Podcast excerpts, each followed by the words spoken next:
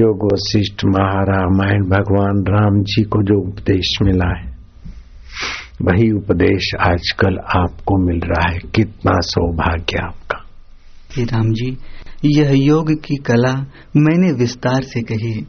इसका प्रयोजन यही है कि तुम निर्वाण पद में स्थित हो और आत्म ब्रह्म की एकता करो, जिससे फिर जन्म मरण आदि का दुख तुम्हें न हो। स्थिर होकर देखो, यह आत्मा सर्वदा जागती ज्योति है। उसको त्याग कर और किसी के लिए यत्न करना व्यर्थ है। हे राम जी, अपने अनुभव में स्थित होने में क्या कष्ट है? जो इसे कठिन जानते हैं वे मूढ़ हैं। हाँ, आत्मा परमात्मा में स्थित होने को जो कठिन जानते हैं वे निगुरे हैं, मूर्ख हैं, मनमुख हैं। कठिन नहीं है, जागती ज्योति है जो सदा साथ रहता है। दिन और रात के मध्य में कौन है? सुख और दुख के मध्य में जानने वाला कौन है? लाभ और हानि में तटस्थ कौन है? जीवन और मृत्यु के मध्य में कौन है? उत्तरायण दक्षिणायण के मध्य में कौन है? जिसकी सत्ता से सब हो रहा है वह हुआ, उसमें टिकना क्या दूर थोड़े है? न दूरे न दुर्लभा, वो सब सारों का सार है परमेश्वर आत्मा। सब ज्ञानों का, सब सुखों का, सब सामर्थ्यों का मूल है। जैसे पृथ्वी पर सभी वृक्षों का अधिष्ठान पृथ्वी है, औषध और अन्न का उपजने का मूल सब सूर्य और चंद्र है। लेकिन सूरज चंद्र और तुम्हारे में सत्ता उस चैतन्य जहां से मैं स्फुरित होता है उसकी, ओमकार का उच्चारण करके उसी में शांत होते हैं योगी। एक टक देखते देखते शांत। हम्म जैसे हिमालय पर्वत में सब पदार्थ शीतल हो जाते हैं, वैसे ही आत्मज्ञान से हृदय शीतल हो जाता है। आत्मानंद की प्राप्ति होती है और कोई दुख नहीं रहता। जिसको आत्मपद की इच्छा हो उसको सदा संतों का संग करना चाहिए और सत्य शास्त्रों को श्रवण कर उन पर विचार करना चाहिए। इस अभ्यास से आत्मपद की प्राप्ति होती है। हाँ, संतों की शरण में जाना चाहिए। हम मनमानी तपस्या करते हजार जन्म तो भी काम नहीं होता जितना मेरे लीलाशाह प्रभु जी की शरण में प्रीति करने से और उनका ज्ञान विचारने से हुआ। मनमाना साधन करना तो कहीं का नहीं रखता। गुरु की आज्ञा के अनुसार साधन करना ठीक है, अपनी कमाई करना, लेकिन सत्संग में और गुरु आज्ञा में रहना माना करोड़पति की गोद चले गए। तैयार मां या ईश्वर की गति जानी नहीं जाती। तुमको मैं एक घटना कहता हूँ। एक ब्राह्मणी थी,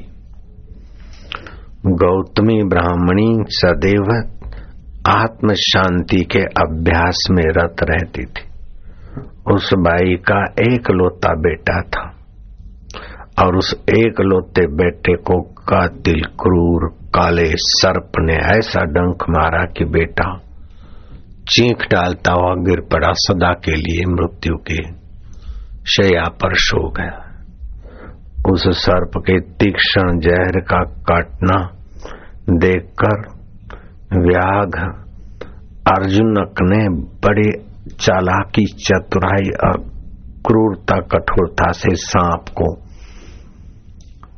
जाले में, मतलब नेट के कपड़े में बांध लिया मुश्किल से, और वो लाया उस गौतमी ब्राह्मणी के पास कि तेरे एकलौते युवक पुत्र के प्राण हरने वाले इस क्रूर सर्प को तू कहे तो मैं टुकड़े टुकड़े करके तेरे सामने फेंकू। इसको मेरा जाला कट जाएगा तो हरकत नहीं, लेकिन इसके जितने टुकड़े बोले मैं कर दूं, अथवा तो तेरे सामने आग जलाता हूं। और जैसे लोग आग में हाथ सेकते हैं ऐसे इसको आग में सेक सेक के जाले में जला के मार दो।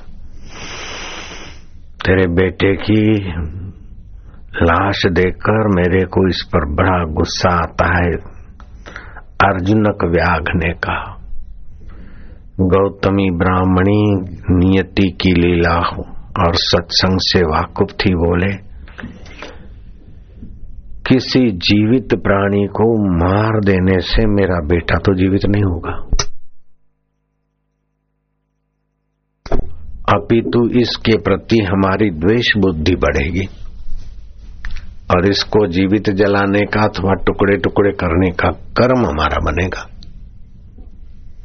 न जाने किस काल की किस कर्म की प्रेरणा से ये घटना घटी है, लेकिन हम इस सर्प से द्वेष बुद्धि करके इसको मारें काटे तो हमारा नया कर्म बनेगा। भीष्म जी कहते हैं कि युधिष्ठिर, देव योग कहो, ईश्वर की लीला कहो, ब्राह्मणी का पुण्य कहो, इस सर्प को मृत्यु देवता ने प्रेरित किया होगा। मेरे बेटे की मृत्यु कराने वाला, मृत्यु का अधिष्ठाता देव सबको प्रेरित करता है। हो सकता है कि इसको मृत्यु ने ही कटवाया हो। देखते देखते मृत्यु देव आए कि माता मैं दोषी नहीं। काल चक्र सबको प्रेरित करता है, जिसका जैसा काल आता है मृत्यु के चित्त में ऐसा स्फुरना होता है और फिर ऐसे ऐसे औरों को प्रेरित करके सृष्टि का क्रम चलता रहता है। इसलिए हे गौतमी साध्वी, इस सर्प को प्रेरित तो हमने किया, लेकिन हमारा तुम्हारे बेटे से क्या लेना देना था। हम तो काल से प्रेरित होकर व्यवस्था करते हैं, मृत्यु अपना कर्तव्य निभाता है। विचार करके तनिक शांत हुए। प्रार्थना में चार बातें होती हैं। एक तो जीवात्मा अपना दैन्य समझे, अपनी थोड़ी सी सीमा है, भगवान का स्वभाव और अनुसंधान और सामर्थ्य स्वीकार करे। तीसरी बात, भगवान का अनुग्रह की अभिलाषा करे और फिर शांत हो जाए तो भगवान की सृष्टि के रहस्य और कृपा और मदद आ मिलती।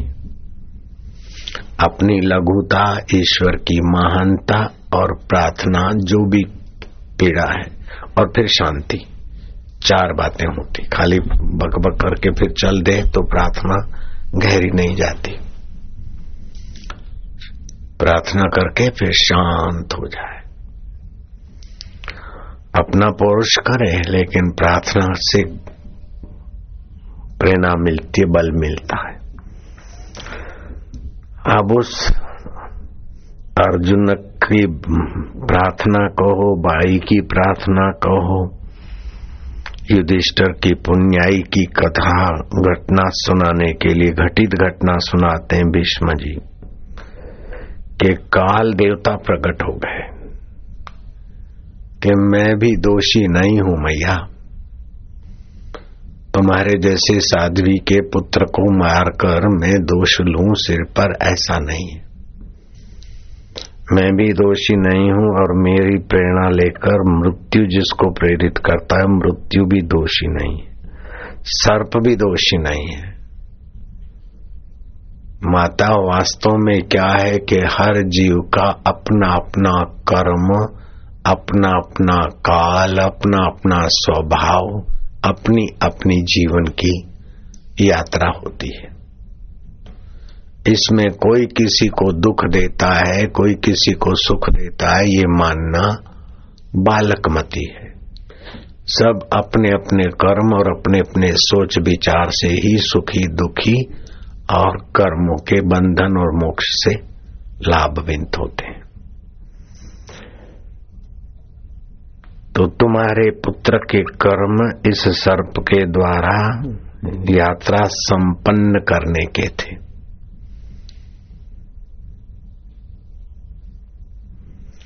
उन्नीस सौ इकहत्तर की यहाँ आपके यूपी इलाके में एक व्यक्ति के यहाँ घटना घटी। उस व्यक्ति का नाम था बी एल श्रीवास। अच्छा सुखी घर का व्यक्ति था। उसने अपने घर में जो गाय थी उसकी घटना लिखकर भेजी और वो गीता प्रेस वालों ने छापी। हमारे यहाँ गाय थी और एक अध खुदे हुए कुएं में जा गिरी, गर्भवती गाय। हमको पता चला, गांव वाले आए और कुछ गांव वाले रस्सियां वस्सियां और साधन लेकर, कुआ जरा चौड़ा था, खटिया बटिया डालकर जो भी कुछ लगा उस गाय को निकाला, लेकिन गाय की रीढ़ की हड्डी टूट गई थी।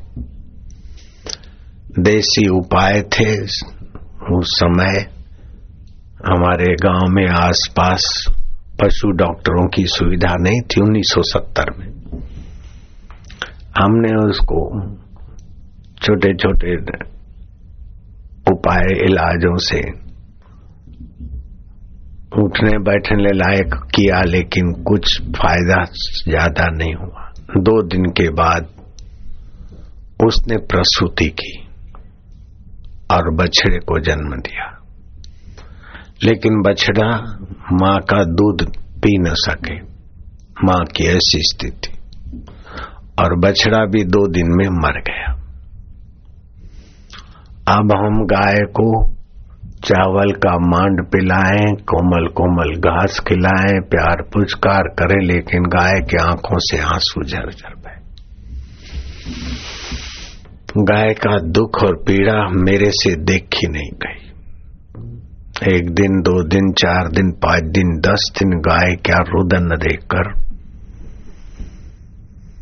बी एल श्रीनिवास ने लिखकर भेजा कि मेरे से रहा नहीं गया। एक शाम को मैं गाय के नजीक गया कि गाय माता, तेरे को क्या हुआ? ये विधाता ने ऐसा तेरे साथ क्या किया? किसने तुझे गिराया? कैसे तू गिरी? कैसे धक्का लगा? ये क्या हो गया? ऐसा सोचते सोचते, भगवान का चिंतन करते मैं घर आया। गाय की पीड़ा से मेरा दिल व्यथित था। उसी व्यथा में मैं भगवान की महिमा, सामर्थ्य और लीला और अपनी अल्प बुद्धि, भगवान को प्रार्थना, और फिर मैं चुप हो गया, सो गया। प्रभात को मैं क्या देखता हूँ, नींद खुली और मेरे आगे एक एक दृश्य देखा। एक अच्छा खासा परिवार है, उसमें दो बहुएं रहती। छोटी बहू कुएं पे पानी भरने जाती और बड़ी बहू उसको धक्का मारती है। वो किसी भी प्रयत्न से निकाली जाती है, उसकी रीढ़ की हड्डी टूट जाती है। मैं चौंका। फिर उस बहू के गर्भ में जो बालक था उसका जन्म होता है, और वो बालक को दूध नहीं पिला सकती। उसका बालक दो दिन में मर जाता है, और वो छोटी बहू इक्कीसवें दिन मर जाती है। मैंने उस सपना क्या कहूँ, दृश्य क्या कहूँ, ईश्वर की कोई लीला, जीव के कर्मों की गति बताने में सर्वसमर्थ ईश्वर ने मुझे रहस्य बता दिया। मैंने घर वालों को कहा कि ये बड़ी बहू है, छोटी को धक्का मारा, उसके बदले में इसको धक्का मिला है। वही छोटी बहू किसी रूप में आकर धक्का दे गई, और उसका बेटा दो दिन के बाद मरा है, और इसका बेटा भी दो दिन के बाद मरा। वो आंसू बहाते बहाते इक्कीसवें दिन मरी है, और ये गाय के रूप में जो बड़ी बहू आई है। दस दिन बीते हैं। मैंने माँ को, भाई को, परिवार वालों को कहा कि इसको माता की सेवा कर लो, ये बड़ी बहू है। पूर्व काल में जो बड़ी बहू थी, इक्कीसवें दिन ये जाने वाली है। दस दिन तो हो गए थे, ग्यारहवें दिन तो मैंने कहा, दस दिन और बीते, बराबर इक्कीसवें दिन वो गाय का शरीर शांत हुआ।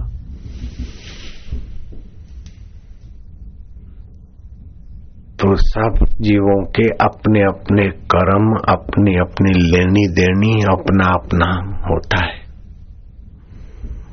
पहले मैंने एक बार घटित घटना सुनाई थी कि एक ब्राह्मण पूजा करता और फिर भगवान से मांगता, बलम देहि, धनम देहि, यशम देहि।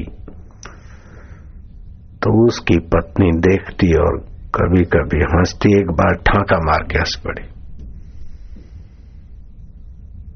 उस ब्राह्मण ने कहा, क्यों ऐसा? बोले, कोई नहीं, ये मांगते वो मांगते हो, कब किससे क्या क्या मांगना।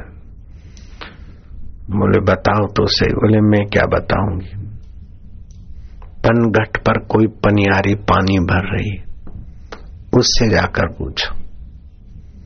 ये गए तो उस पनियारी ने कहा, अच्छा, बलम देही, धनम देही, यशम देही मांगते थे और तुम्हारी पत्नी हंस पड़ी, मेरे पास तुमको भेजा है, लेकिन देखो मुझे जल्दी है और मेरे पेट में बालक भी है।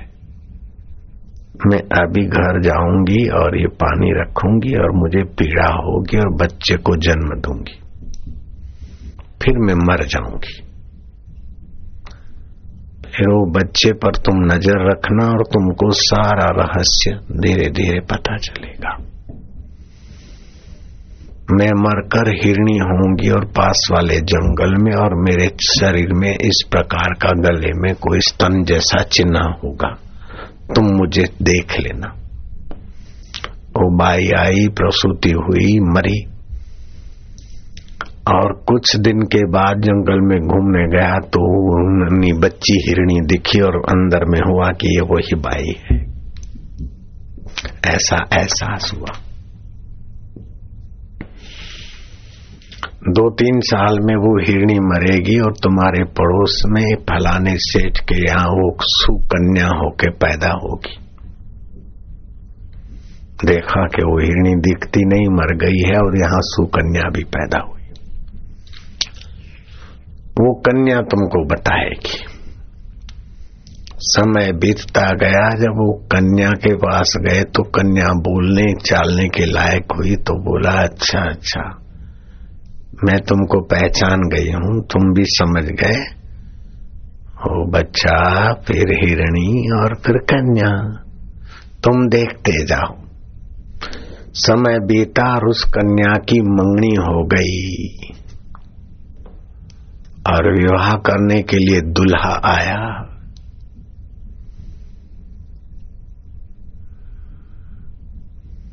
शादी हो गई। अब उस कन्या से पूछता है कि मेरी पत्नी क्यों हंसी थी। बोले, इसीलिए हंसी, किसी जन्म में मैं और तेरी पत्नी, हम दोनों बहनें थी, तू हमारा भाई था। दुनियावी चीजें मांगते मांगते एक दूसरे से प्रीति होते होते कोई कभी किसी का मित्र बन जाता है, कोई कभी किसी का पति, कोई किसी अपने स्नेह पाश में कर्म बंधन में जीव आते।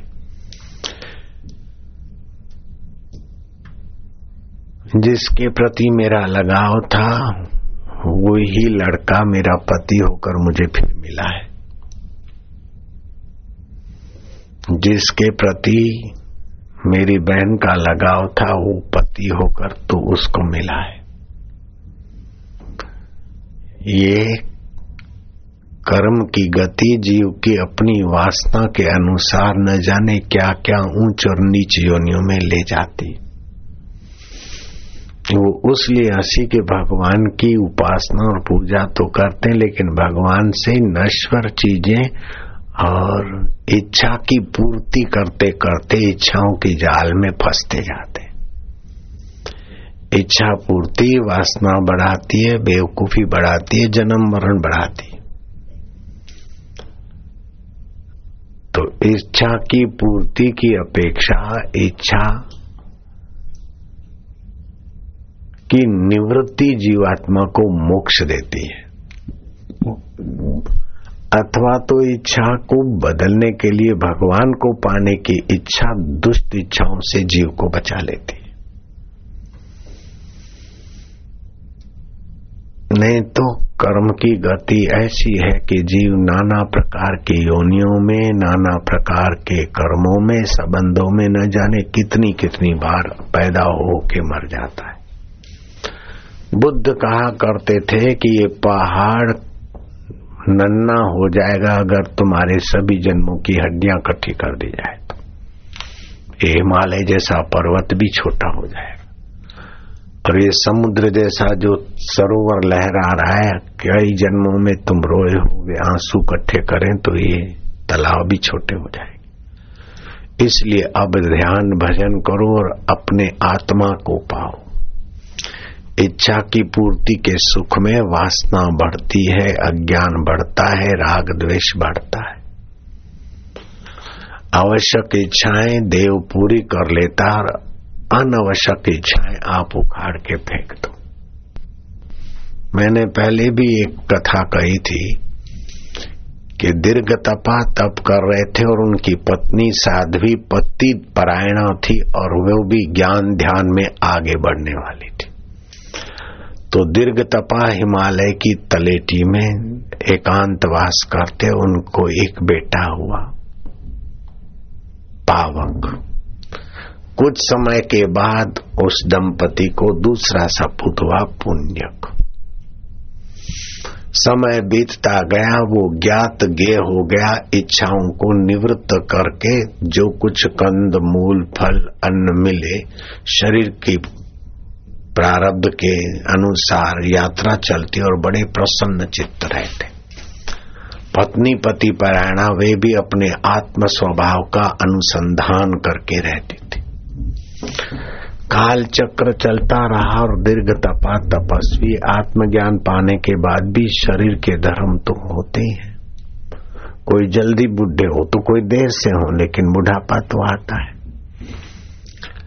कृष्ण शरीर हुआ और उस ब्राह्मण देव ने धारणा करके अपना, जैसे सांप के चूल छोड़ देता है अथवा अमीर आदमी पुराने कपड़े छोड़ देते, ऐसे उन्होंने योग की धारणा करके अपने शरीर को छोड़कर जिससे पहले मिले मिलाए थे ऐसे आकाश रूप ब्रह्म स्वरूप परमात्मा के साथ अंतःकरण उपहित चैतन्य और व्यापक चैतन्य के साथ एकाकारता करके ब्रह्म में विलय हो गए। बुद्धिमता पत्नी ने भी देखा कि पति ने यह नश्वर चोला छोड़ा है। भोगी लोग तो वासना रहने से चंद्र लोक तक जाते हैं अथवा तो नीच कर्मी तो यहीं भटकते रहते हैं। पुण्यात्मा धर्मात्माओं के लिए चंद्रमंडल और सूर्यमंडल और ब्रह्मलोक और स्वर्गलोक होता है। दुराचारी दुष्टों के लिए तो मरे और वासना के अनुसार समझो मांसाहार की वासना है तो गीध बन गए, कुत्ते बन गए शिकारी, या ऐसे कोई प्राणी बन गए। ज्यादा सेक्सी है तो फिर खरगोश और कबूतर बन गए अथवा गर्भ मिलाना मिला नाली में बह गए। ऐसे पापियों की तो कोई गिनती नहीं है। लेकिन पुण्यात्माओं के लिए चांद्रायण मार्ग और उत्तरायण मार्ग का गीता में वर्णन है। तो भीष्म पितामह उत्तरायण मार्ग की बाट देखकर ब्रह्मलोक की यात्रा की। और जिनको संसार में कुछ पाना करना है और अच्छा भी धर्मात्मा भी है, ऐसे लोग दक्षिण मार्ग से जाते हैं और चंद्रमंडल तक जाकर फिर वापस आते, स्वर्ग वर्ग होके फिर मनुष्य योनि में आते। तीसरे होते आत्म साक्षात्कारी, वे न ब्रह्मा जी की प्रलय काल की बात देखते न चंद्रलोक में जाते, वो अपनी आत्मा की एकता का अनुभव करके व्यापक ब्रह्म जैसे भगवान नारायण भगवान, शिव भगवान, गणपति, वासुकी नाग या और जीवन मुक्त पुरुष हुए हैं, होते हैं, होते रहेंगे। उस ऊंचाई को पा लेते हैं वो ब्रह्म ज्ञानी। वो कहीं जाते आते नहीं, ब्रह्मलोक ब्रह्मलोक भी उनको अपने स्वरूप में ही भासता है। उन्हें ब्रह्मलोक जाना नहीं होता है। अपने जैसे स्वप्न के ब्रह्मलोक अपने स्वप्न दृष्टा में है, ऐसे ब्रह्म में ब्रह्मलोक एक कोने में है। ब्रह्मा जी की, लोगों की नजर से ब्रह्मा जी का बड़ा पद है, लेकिन ब्रह्मज्ञानी की नजर से ब्रह्मा ज्ञानी के अनुभव के आगे ब्रह्मा जी भी उनका एक स्वप्न पुरुष है। विष्णु जी और विष्णु का लोक भी उनके मन के एक कोने में है। ब्रह्मवेता का ऐसा मन होता है। अब वो असलियत बताऊं ने तो आज के आदमी जैसे मंसूर के साथ तोबा की अथवा तो सुकरात के साथ हल्ला किया, जीसस के साथ किया, ऐसा हो जाए। इसलिए घाट वाले ने कहा कि अपना अनुभव आम आदमी के आगे खुला करना ज्ञानवानों को उचित नहीं है। कोई साधक मिल जाता है, कोई उच्च कोटि का, तभी जरा सा संकेत। राम तीर्थ कभी कभी उछल पड़ते थे। आठ में अरस तेरा नूर चमकदा तू उसते भी ऊंचा हो, राम रहीम सब बंदे तेरे तू उसते भी ऊंचा हो।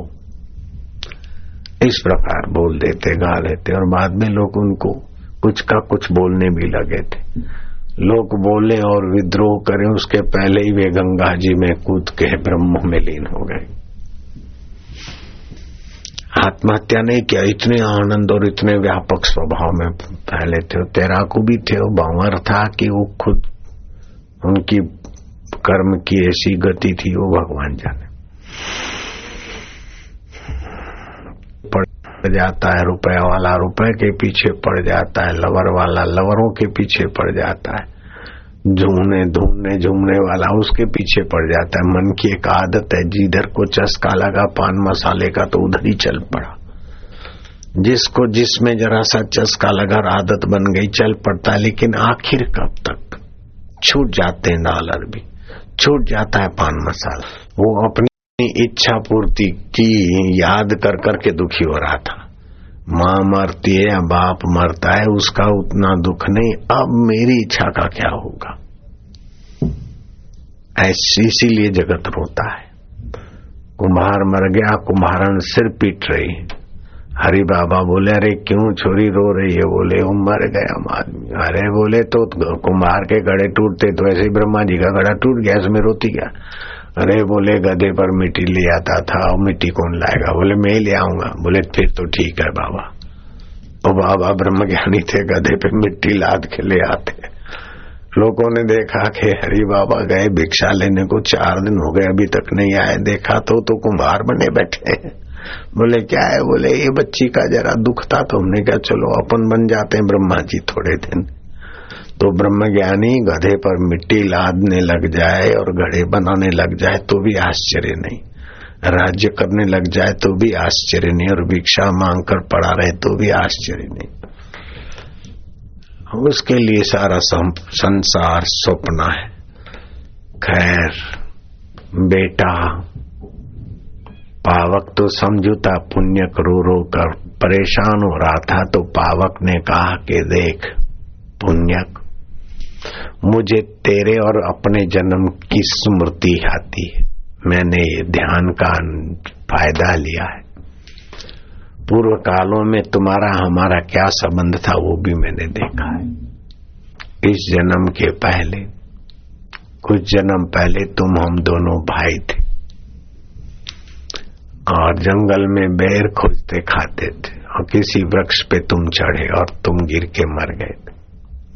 फिर समय पाकर मेरी मृत्यु हुई, फिर तुम कहीं हुए, फिर मैं कहीं हुआ, फिर भी तुम्हारा हमारा एक दूसरे के प्रति लगाव हुआ, तो यहाँ एक ही माँ बाप के यहाँ आकर मिले हैं।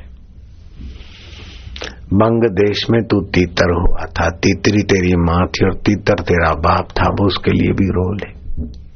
हाय हाय देश में तू हाथी हुआ था, हाथीनी तेरी माँ थी, हाथी तेरा बाप था। कई कई देश में तू कर कुरकुट हुआ, कौवा हुआ। मालव देश में तू फलाना हुआ, फलानी जगह फलाना, इस प्रकार विस्तार से कहा।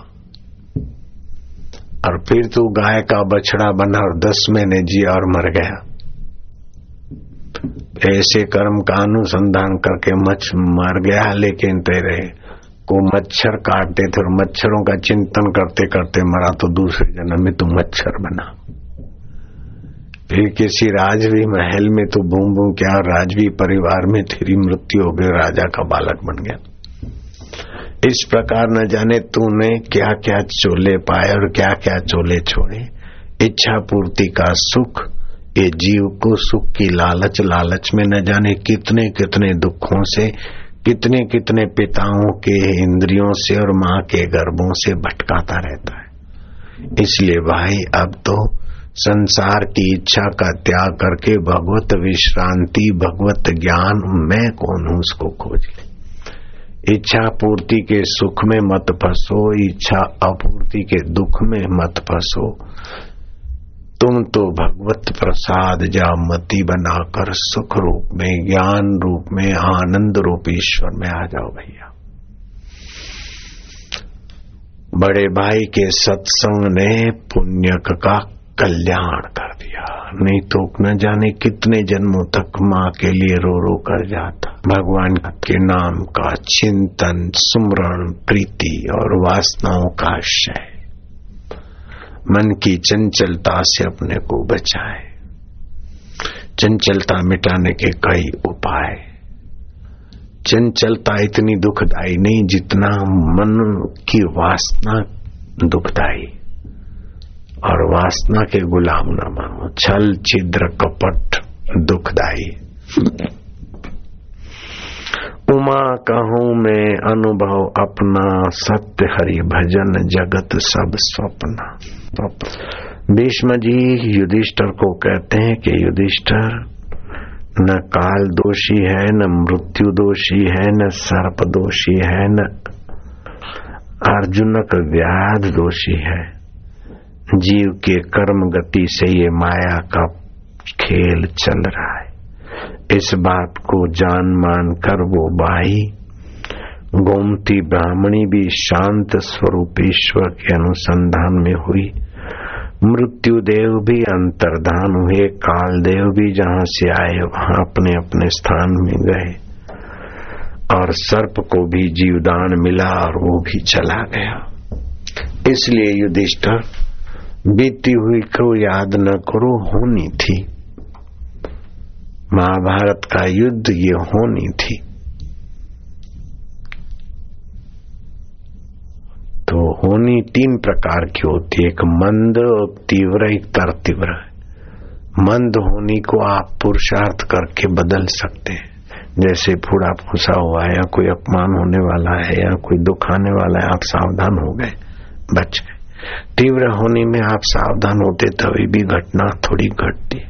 तर तीव्र में तो महाराज घटना घट के रहती है, उसमें उपाय ये है कि आप सम रहे, अपने तरफ से किसी को दोष न दें। समय की धारा में सब बह जाएगा और आप अपना विवेक का, वैराग्य का और भगवत सत्ता का अनुसंधान करें। ये है श्री कृष्ण को भी देखो, पैदा होते ही पराए घर लेवा लिया गए, सब कुछ छोड़कर भाग जाना पड़ा और भिक्षा मांग कर जीना पड़ा। राम जी को भी हाय सीते हाय लक्ष्मण करना पड़ा। तो ये संसार दुखालय है, इसमें दुखद परिस्थितियां भी आती है। सुख तो कभी कभी आता है, दुख तो बना ही रहता है। इसलिए सुख की लालच छोड़ो, दुख का भय छोड़ो। सुख दुख आ आके चला जाता है, फिर भी नोजे जो जाता नहीं, उस अपने सत स्वभाव का, चेतन स्वभाव का, आनंद स्वभाव का, ईश्वरीय स्वभाव का चिंतन स्मरण करके उसमें जग जाओ बस। आज के सत्संग की कैसेट को आप बार बार विचारो तो ये ऐसा है, वो ऐसा, ये भ्रम छूट जाए। तो इस जीव ने न जाने कितने कितने गर्भ धारण किए और कितने कितने दुख और सुख हो गए।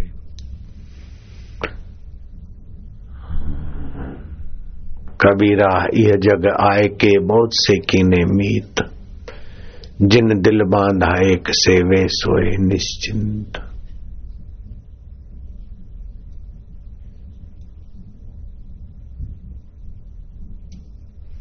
कबीरा वेदन याद कर, कब पग ऊपर नीचे शीश, इस जग में आए के तू भूल गया जगदीश। माँ के इस पेट में पैर तूंबते थे और सिर नीचे लटक रहे थे। उस समय प्रार्थना करता है कि प्रभु अब इस नरक से निकालो, मैं तुम्हारा भजन करके तुम्हें पाकर मुक्त हो जाऊंगा। फिर बाहर निकला, हवा लगी और बड़ा हुआ तो यूरो और डॉलर और रुपया और ये अरे बहना छोड़ा, कौन कहाँ ले गया, क्या करिए क्या जोड़िए, थोड़े जीवन काज, छोड़ी छोड़ी सब जात है, देह गेह धन राज। एक बड़ा दबंग मुख्यमंत्री था दिल्ली का, कई जमीनें जागीरें कई अबड़ियां, क्या क्या होगा। जयपुर से दिल्ली जाते जाते दोपहर को टक्कर लगी और रास्ते में बेचारा कौन सी जमीन का कहाँ दस्तावेज और कहाँ एक नंबर और दो नंबर, कुछ पता ही नहीं। छोकरे बेचारे कब क्या कहाँ शरीर शांत हो जाए, तुम्हारा बटोरा हुआ किसके हाथ लग जाए कोई पता नहीं। ये संसार धर्मशाला है, मुसाफिर खाना है। जैसे आप बस में बैठते तो बस में कुछ देर बैठते फिर उतर जाते, बस को रसोई घर में नहीं ले जाते, कमरे में नहीं ले जाते, बस की यात्रा की और छोड़ दिया, ऑफिस में गए, ऑफिस में काम किया, छोड़ दिया। ऐसे ही शरीर में आए, इसका उपयोग करके इसको छोड़ना है। ये जगत मुसाफिर खाना है।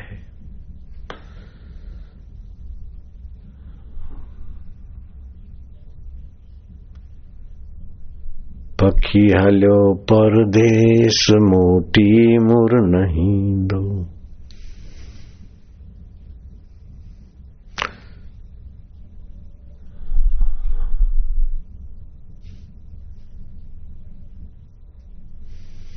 ये संसार कागज की पुड़िया, बूंद पड़े गल जाना है। ये संसार झाड़ी और झंकड़, उलझ उलझ मर जाना है। इसको ठीक करूं, इसको ठीक करूं, ये पाऊं ये करूं। कहत कबीरा सुनो भाई साधु, सतगुरु एक ठिकाना है। साधु ये संसार में उलझ उलझ मर जाना है। बेटे को ठीक करूं, भाई को ठीक करूं, तबियत को ठीक करूं, धंधे को ठीक करूं, डॉलर को ठीक करूं, रुपयों को ठीक करूं, कंपनी को ठीक करूं।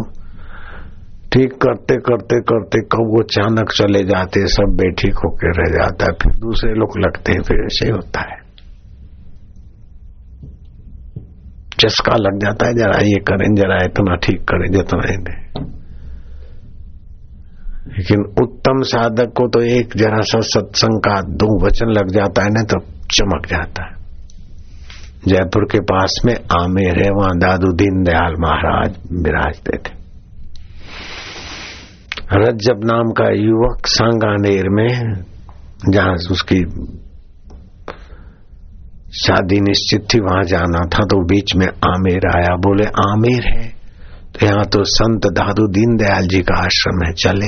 अरे बोले दुल्हा को अब आश्रम में क्या जाना। बोले नहीं, संत का दर्शन करके फिर फिरेंगे। फेरे तो फिरते रहते यार, नका करनी हो तो हो जाएगी। तो सत्संग चल रहा था तो दुल्हा और बाराती बैठ गए सत्संग में। दुल्हा को तो भाई सत्संग की आत्मा था, दुल्हा को तो सत्संग का रंग लगा, बड़ा अच्छा लगा। बाराती बोले चलो चलो। बोले अब वो संत महात्मा निवृत्त हो, जरा नजीक से दर्शन करें, दो वचन कुछ उनके हमारे लिए। सब लोग गए, नजीक गए तो दादू जी ने देखा है दुल्हा, जरा श्रद्धा भक्ति से बोले क्या नाम है। बोले मेरा नाम रज्जब।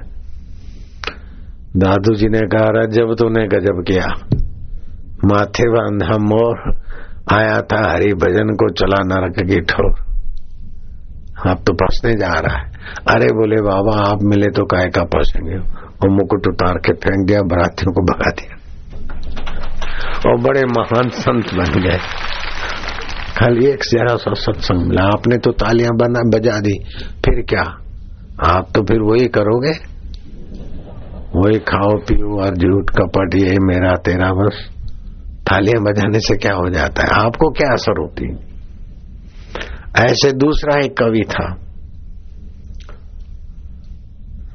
उदादुद्दीन दयाल जी के पास आया, उसने देखा बड़ा प्रभावशाली है लेकिन कविताएं इश्क की गाता है, लवर लवरियों की, नैन का चैन चुरा कर ले गई ऐसी गाता।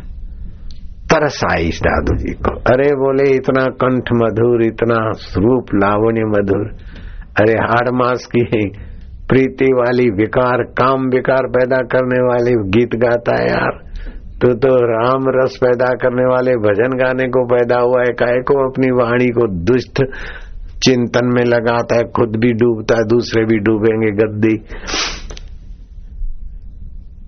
बातें सुनकर जरा भगवान के भजन गाना शुरू करना, हेले भजन की चोपड़ी, और फिर तो भगवान के भजन में ऐसा चस्का लगा कि महाराज उसने भी भगवान के नाम का खूब प्रचार करके कईयों को तारा।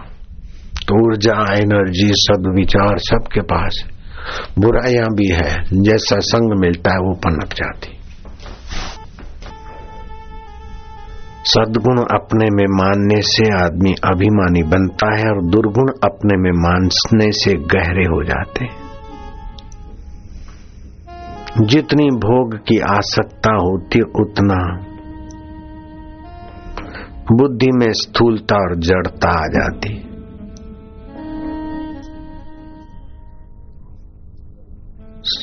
संसारी सुख की लालच, संसारी भोग की लालच वासनाओं को बढ़ाकर जीव को तुच्छ कर देती, लेकिन उस भोग की वासना को मिटाने के लिए ऐसे दिन कब आएंगे कि मैं आत्म सुख में तृप्त रहूं, ऐसे दिन कब आवेंगे कि सुख और दुख मेरे को स्वप्न लगेगा, ऐसे दिन कब आवेंगे कि मेरा चिदघन चैतन्य और बाहर व्यापक चैतन्य एकाकार है, मुझे उस भगवत सुख का, भगवत ज्ञान का प्रसाद भगवान की कृपा से मिलेगा।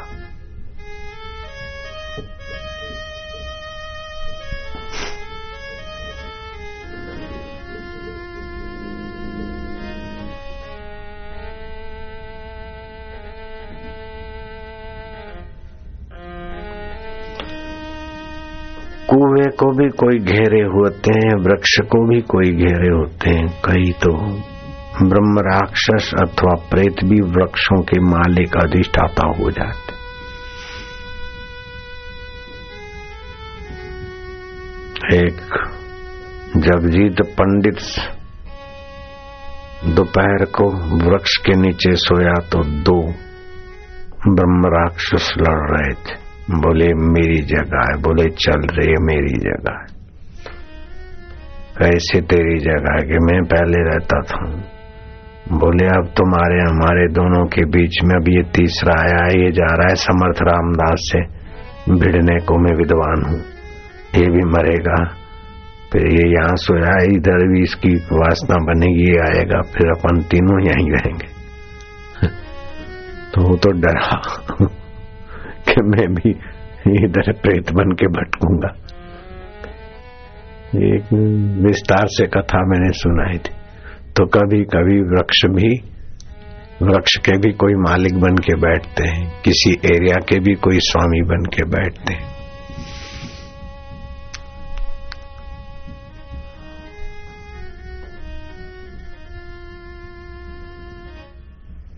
इसीलिए कोई जंगल में इधर उधर, वृक्ष मालिक है, वृक्ष का कोई अधिष्ठाता है, और वृक्ष की नींद खराब की तो उस अधिष्ठाता ने गिरा दिया धड़ाक से, छोरे को फ्रैक्चर हो गया। ऐसा एक दो नहीं, तीन तीन को मैंने देखा सुना है। तो मानना ही पड़ता है, विवश होकर मानना पड़ता है। अगर आपको इसकी सच्चाई पर विश्वास ना हो तो आप किसी रात को जाके पीपल पे चढ़ो या पीपल को हिलाओ, फिर देखो क्या होता है। एक आध पीपल छोड़ दे, माफ कर दे, तो दूसरा दूसरा नहीं तो तीसरा पीपल देवता आकर तुम्हारा गला घोटेगा। इसीलिए ये प्रयोग न करो, खाली मान लेना। ये शास्त्रीय बात जो न माने उसको बोलो भादरवा सुद चौथ का चांद देख ले बेटे, फिर क्या होता है, तू नहीं मानता है तो खाली चांद देख ले भादरवा सुद चौथ का, अपने आप तो बापू करेगा, लांछन लगेंगे।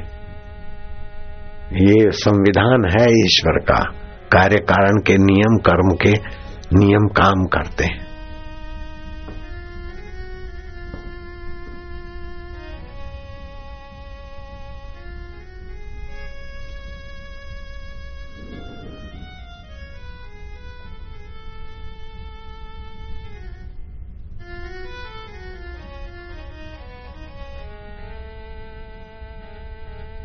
राजस्थान में एक हो गए केताजी महाराज, उनके पास शिष्य आए दीक्षा ले। अरे बोले क्या दीक्षा ले, जरा रुको देखेंगे।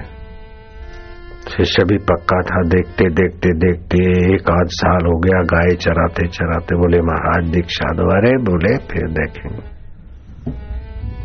अरे गाय एक में से दो चार गायों में से कई हो गई, जंगल में जाए और फिर कभी कभी गुरु के पास आए। ऐसे करते करते गुरुजी ने अपने कमरे तक की सेवा दी।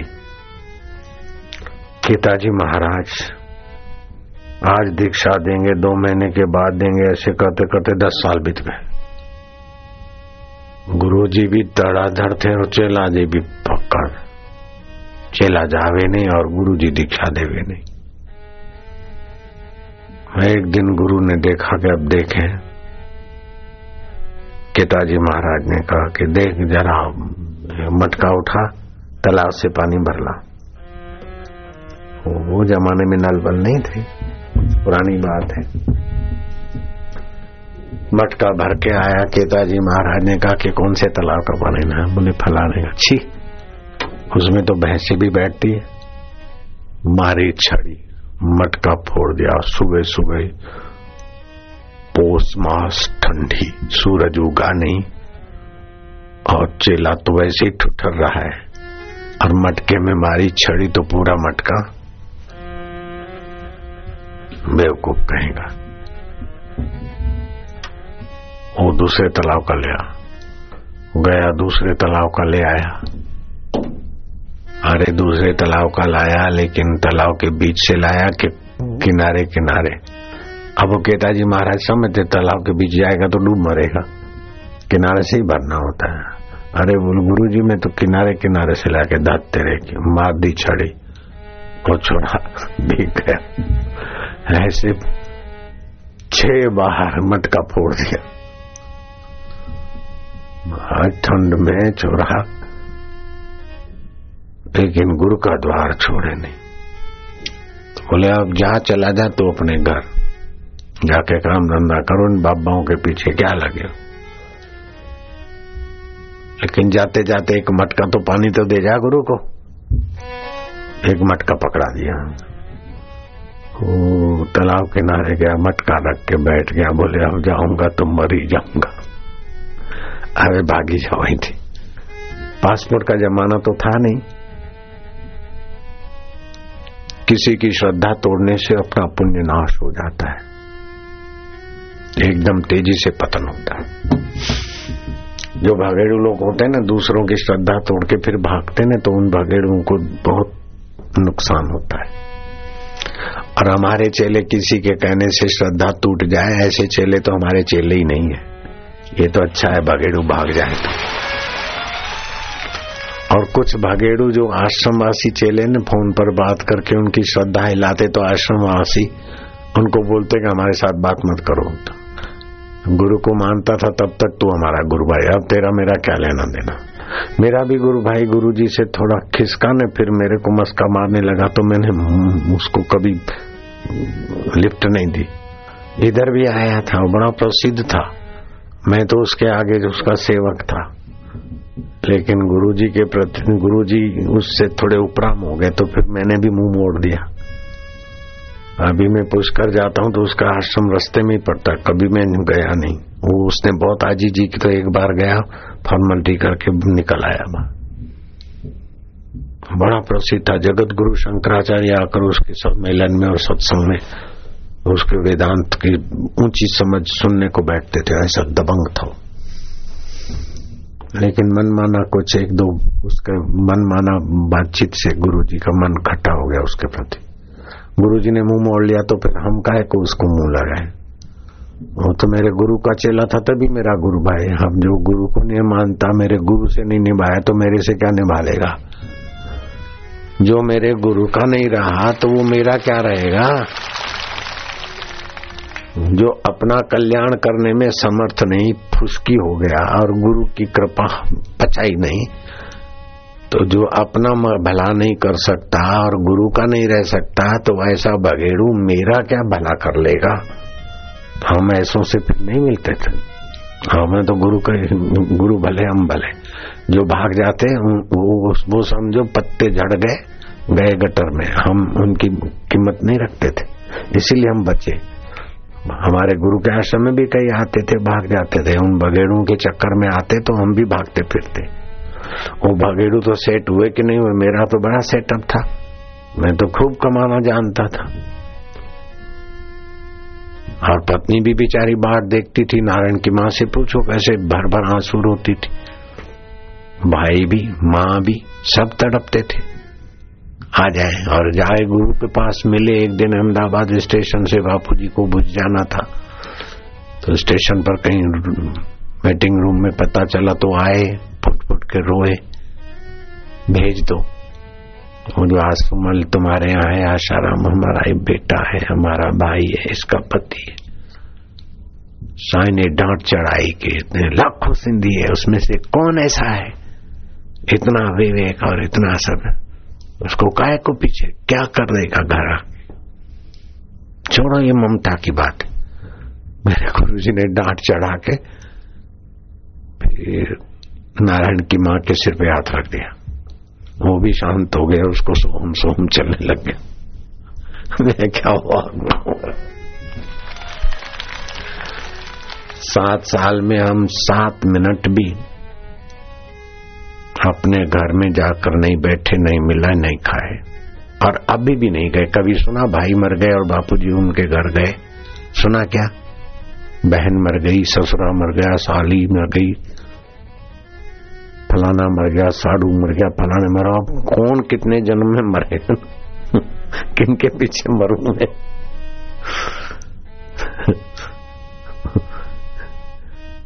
मामा मर गया, मम्मी मर गई, मम्मी का वो फलाना मर गया, फलाना, कितने ही मर गए इन चालीस सालों में, तो कितने ही मर गए होंगे। अब क्या करें, किस किस के पीछे मरूं, और कितनों के बिहा हो गए होंगे। तुमने सुना बापू किसी रिश्तेदार के कहीं शादी में गया, किसी की मृत्यु में, छोड़ो बाबा, उल्टी करके फिर उसको देखो या चाटो। हाय मैंने तो रबड़ी पूरी रसगुल्ले खाए थे, बहुत बड़ा दो सौ रुपए की डिनर खाई थी, ये उल्टी हो गई तो क्या उधर बैठता है, चाटता है क्या उसको, एक बार उल्टी करती तो बस। ऐसे एक बार संसार से इधर हो गए तो फिर उधर चाटने नहीं जाना चाहिए, नहीं तो फिर चस्का लग जाता है उल्टी चाटने का। हाँ आजकल तो छूट छाट है ना, नहीं तो पहले के जमाने में एक बार ईश्वर के रास्ते चले फिर चौरासी कोस तक अपने घर परिवार के चौरासी कोस तक का पानी नहीं पिए तो रह गए क्या। आज तो मोबाइल हो गए, केम छे फलानी केम छे ढींगणी, तो जाओ चढ़ो पड़ो चढ़ो पड़ो એટલે લાંબુ થાય છે। तो केताजी महाराज का चेला मटका रख के बैठ गया क्या अब तो गुरुजी साथ में मटके को भी मारेंगे डंडा, अब शरीर में तो ताकत भी नहीं, अब मैं भाग जाऊं क्या करूं। धीरे से उठा, गुरु खेला के चलने लगा, तुम मटके से गए भी आवाज आया के कहां जाता है, देखा कि कौन है मटके में सवा जा रहा है।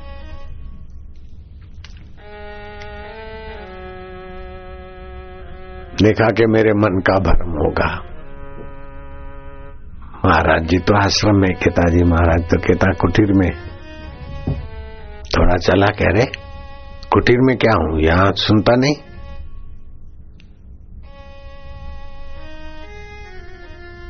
अरे योग शक्ति कहो, ईश्वर की लीला कहो, हूं मटका अपनी गाथा गाने लग गया। कह रहे मैं कुहाड़ियों से, कुदाड़ी और फावड़ियों से मिट्टी के ढेर में से कटा, फिर कुम्हार ने मुझ में पानी डाला, मुझे रोंदा, फिर हाथों के थप्पे थप्पे थप्पे आगे पीछे हाथ रख के मार मार के मेरे को गड़ा बनाया, फिर घुमावा घुमावा डाल के और मेरे को कसा, और फिर कुल्हाल पे घुमाते घुमाते फिर धूप में सुखाया, और उसके बाद मुझे भट्ठी में डाल दिया और पकाया। इतना इतना सहा फिर भी मैं डटा रहा। तो आज तुम्हारे जैसे भक्त के सिर पर बैठने का अवसर आ रहा, तू जा रहा है। केताजी महाराज का चेला बोले क्या है? अरे बोले तेरे पुण्याई है, इसलिए घड़े के रूप से भगवान तेरे को प्रेरणा दे रहा है, गुरु महाराज की सत्ता कहो, गुरु महाराज का चेतन कहो, तेरे को प्रेरणा दे रहे, उठा मटका भाग। कायर क्यों बनता है? मटका उठाया जाए गुरु महाराज, गुरु महाराज के पास बने। अरे क्यों रे, बुलाया कि हाँ गुरु जी लाए। चौथरा था, तो घर भाग रहा था क्या? बोले हाँ गुरु जी। फिर क्या हुआ कि गुरु जी मटके में से इसी सेवा है। बोले भगवान कैसे समर्थ है, जड़ में से भी ध्वनि कर सकते हैं, चेतन में से भी कर सकते हैं, कैसे रक्षक पोषक सर्वन्यता कैसा। तेरे को चेला क्या बनाऊं, तू कौन है जरा सोच, चेला क्यों बनना चाहता है? कौन गुरु कौन चेला, चला चली का मेला। गुरु जी के सामने देख रहा है, गुरु चेले जी के सामने देख रहा है। गुरु ने अपनी ब्राह्मी स्थिति का पूर्ण कर दिया, चेला सीधा गुरु बन गया, चेला बना ही नहीं।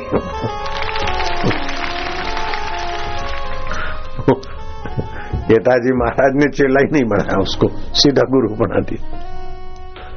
मेरे साथ भी ऐसे ही हुआ, मेरे को भी कोई चेला बेला की विधि विधान नहीं, बस आज्ञा कर दिया, हम रहे उसमें।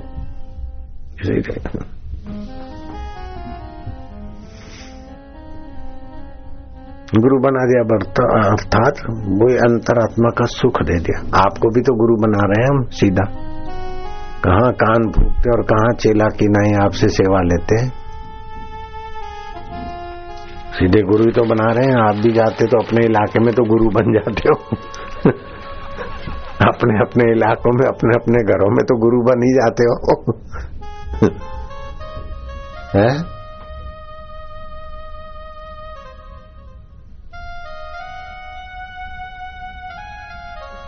कहाँ केताजी महाराज और कहाँ गड़ा, कहाँ युधिष्ठर महाराज और कहाँ गोमती ब्राह्मणी, कहाँ कहाँ की कथाएं लाकर मैं तुम्हारे पाग लागे। मुझे तुमसे न पैसा चाहिए, न तुम्हारा प्रणाम चाहिए, न तुम्हारा जय चाहिए। कैसे भी करके तुम इस भव चक्कर से पार हो जाओ, दुखों से बचो, आवश्यकताओं के गुलाम न बनो। ईश्वर ही हमारी सच्ची आवश्यकता है, सुगंधी नाक की आवश्यकता हमारी नहीं है। ये नाक, कान, जीभ और बाथरूम करने की इंद्रियों की आवश्यकता है, हमारी आवश्यकता नहीं। हमारी आवश्यकता परमात्मा सुख है, परमात्मा ज्ञान है, परमात्मा शक्ति।